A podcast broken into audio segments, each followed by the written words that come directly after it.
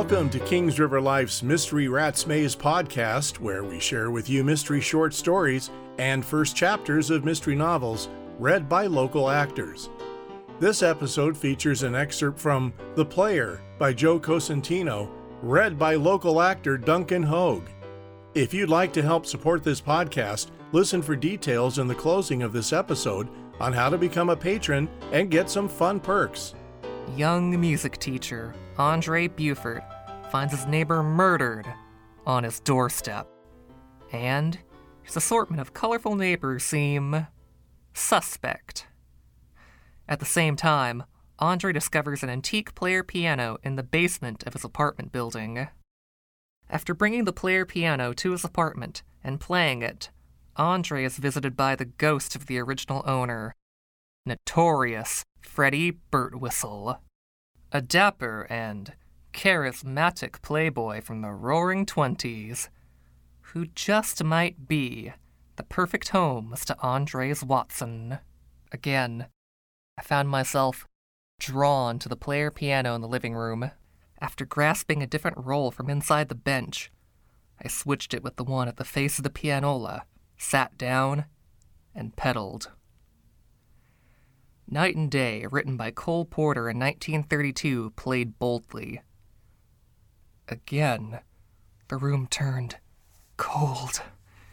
The lights flickered, and my nostrils filled with the scent of champagne. An icy feeling crept up my back, and my heart pounded wildly. The satiny voice asked, Why are you playing my piano? I sat frozen at the pianola. Cat got your tongue. I spun around slowly to find the most handsome man I had ever seen in my entire life standing over me. He was tall and lean, with slicked back jet black hair, violet eyes, high cheekbones, a thin nose, and rosy cheeks. Though he had a youthful quality about him, I would place my visitor at about 30 years old. He was meticulously dressed in a pinstriped black suit and vest, white silk shirt and gray suspenders with matching bow tie and silk pocket handkerchief. His shoes were shiny black patent leather with white spats. Even more interesting than his looks and wardrobe was his alluring, bon vivant smile. I tried to speak, but, but my d- dry mouth forbade it. He sat next to me.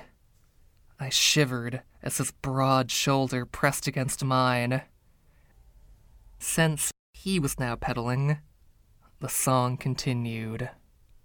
James, that's Cole's real name, wrote this song for me. Everything came together in my mind. Gasping for air, I somehow managed to rasp out, You're Frederick Birtwistle! Freddie the Four Flusher to my friends who loaned me Jack. He offered me a dazzling white smile. Four Flusher. Jack? Ah, you don't play poker. Pity. A four flusher is a bluffer, and Jack is money. I rubbed my forehead. I must be dreaming. No, you're very much awake. Now, I swallowed hard. Did you?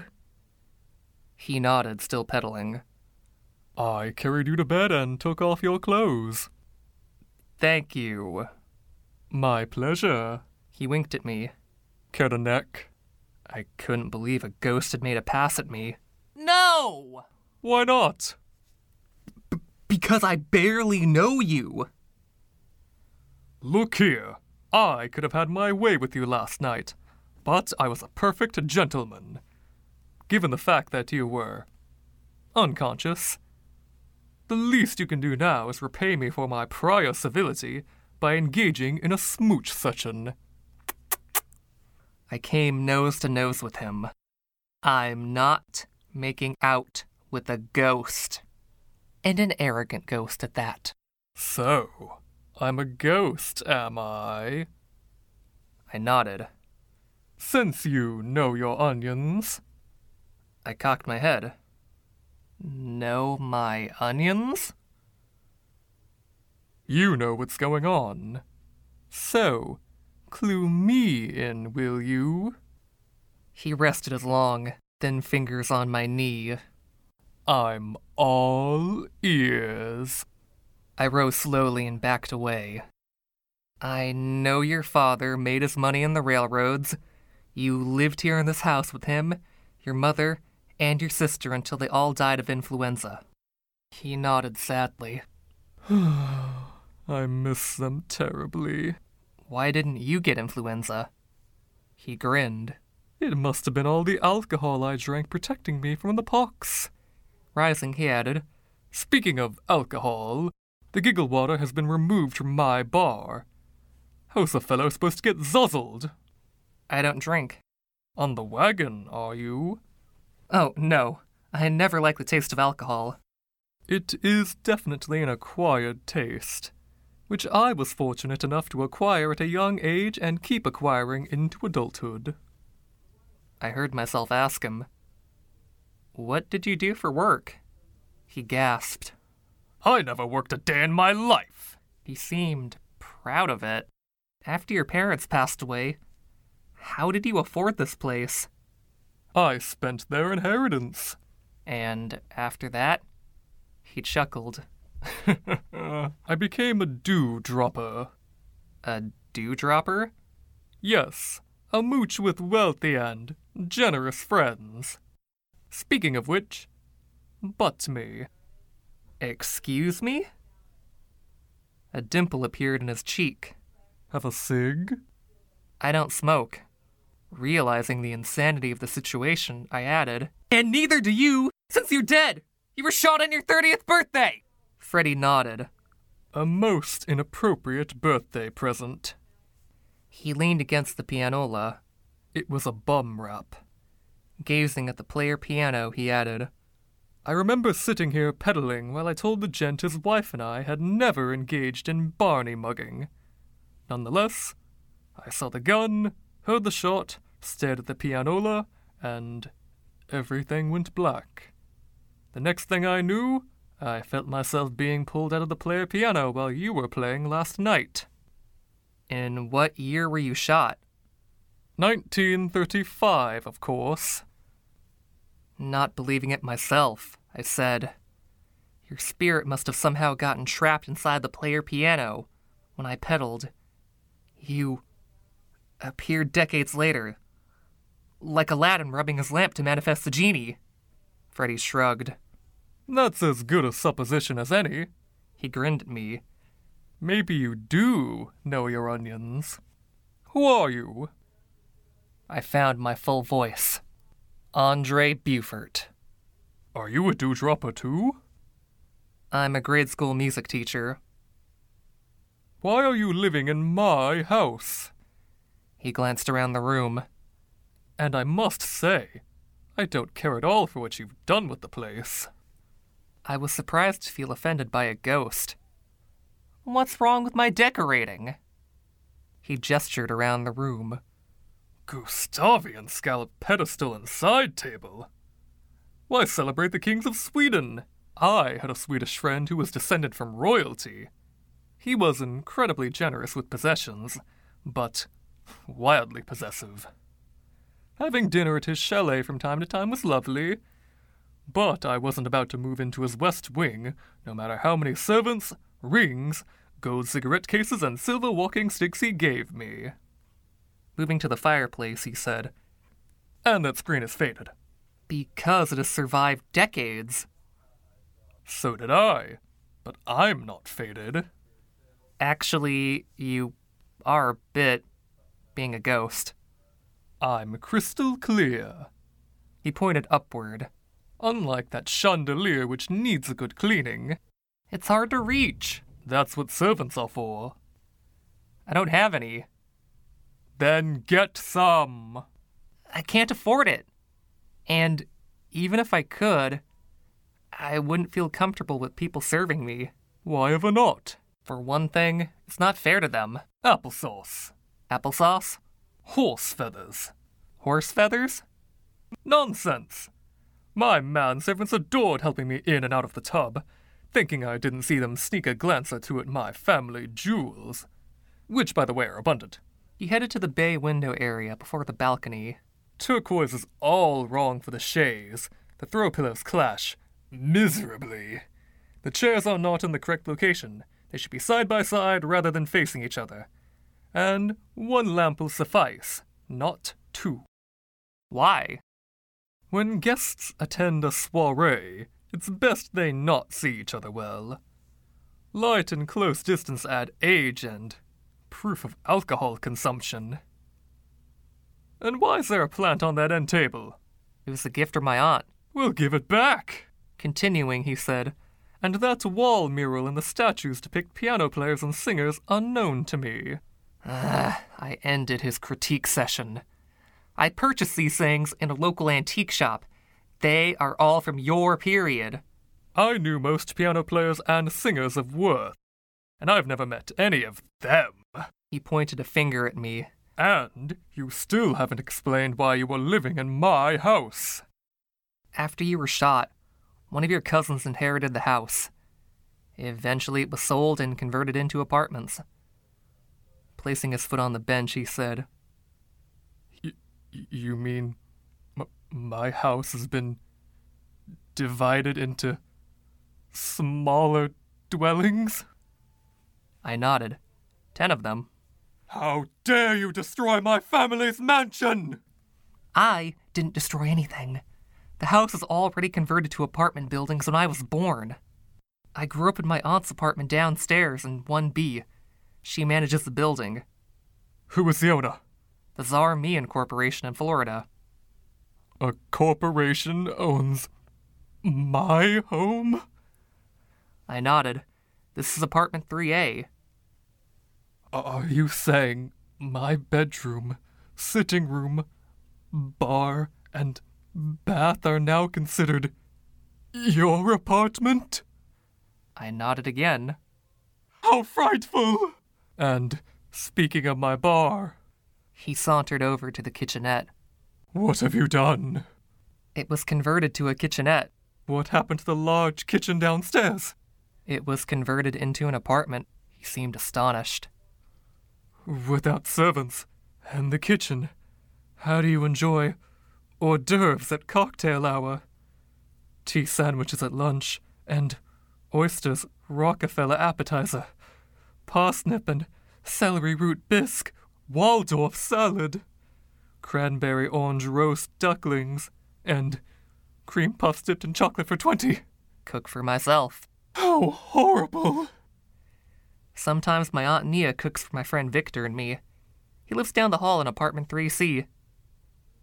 I couldn't believe I was discussing all of this with a ghost. L- look here. This is all quite a change for me, He rubbed his forehead. and I don't like it one bit. Well, like it or not, you don't have much choice in the matter. Unless you know how to get back inside the pianola. Actually, I do. How? Last night, after I tucked you into bed, I thought about resting myself, and back I went. So, why don't you go back now? How rude! I still have more to say to you. Sitting in an armchair, he motioned toward the baby grand. Play something for me. Not accustomed to being ordered around, I said. I teach my students to say please when they ask for something. And they should. Spare the rod and spoil the child. Now, play, won't you? I gave up and headed to the baby grand. After sitting on the bench, I played Embraceable You. When I finished, Freddie applauded, joining me at the baby grand. Andre, you play beautifully. Almost as well as Oscar Levant. He giggled. Poor Oscar was incredibly jealous when Jacob wrote that song for me. I cocked my head. Jacob? That's George Gershwin's real name. And he wrote Embraceable You. For you? He nodded. In 1928, Jacob and I looked dashing in our tuxedos at Oscar's soiree. You see, Oscar and Jacob were an item of sorts at the time. When Jacob and I danced together in Oscar's ballroom, whew, poor Oscar became insanely jealous. But you said a jealous husband shot you. And he did. Freddy chuckled. Oscar didn't have the guts, my boy. I tried to sort out Freddy's remarkable claims. You also said Cole Porter wrote Night and Day for you. Which drove choreographer and dancer Nelson Barclift absolutely batty. In his box at the theater, poor James told me I was the bee's knees, which sent Barclift into a rage. But Barclift didn't shoot you. Good heavens, no. I'd have overpowered him easily enough. Play another tune for me, will you? Frustrated with my quarry, I selected Puttin' on the Ritz. After the last note, Freddy clapped wildly. Well done, Andre. Israel would certainly approve. Israel? Irving Berlin. I know. He wrote that song for you. Freddy sat next to me on the piano bench. In 1929, Irving played it for the first time in a ball thrown by the architect, Addison Mizner. When Israel announced that I was his inspiration for the song, had Addison not built the house himself, he would have thrown me through a wall. I exhaled deeply. because Mizner was with Irving Berlin. Now you're in the trolley. But Mizner didn't shoot you. Of course not. Addison wouldn't know how to handle a gun. Look here, Andre. If this arrangement between us is going to work out, you'll need to keep up. I became exasperated. Which jealous husband shot you? Can you guess? I racked my brain for the names of celebrities of the period. Mm, there was that dancer and actress flapper, Louise Brooks. Wasn't her husband in the mob? He glared at me. The Chicago crime family had bigger fish to fillet than me. How about the famous designer? Was it Coco Chanel's husband? He laughed wildly. Coco wasn't married. He winked at me. She was a bear cat. Did the author F. Scott Fitzgerald shoot you? Of course not. Scotty was a good egg, even though he was half seas over most of the time. And Zelda? Ooh, nobody went near her. She was too depressing. I'd had enough. Then who was it? I'll say only this. His silky voice softened. He could have been very high up in government. And while his wife and I were friends, in truth, he might not have been jealous over my friendship with her. Instead, he might have been envious over my relationship with the head of the FBI. he giggled contentedly. I gasped. you had an affair with J. Edgar Hoover? Didn't Eddie wish? I rested my head on my hands. I'm getting a headache. This reading of The Player was produced by Kings River Life and directed by Laurie Lewis Ham. You can learn more about the author on his website, joecosentino.weebly.com. If you'd like to help us be able to continue to bring you more mystery fun, check out our Patreon page at patreon.com slash kingsriverlife. Even a dollar a month can make a difference, and you'll get some fun rewards. We also have some cool merchandise available on Redbubble. Check the show notes for the link and for the links to our websites and social media. Subscribe to our podcast to make sure you don't miss a single episode. Subscribe to our podcast newsletter for bonus content. And if you enjoy this episode, please rate or review it, as this helps make us easier to find for others. Until next time, this is your announcer wishing you a life full of mystery.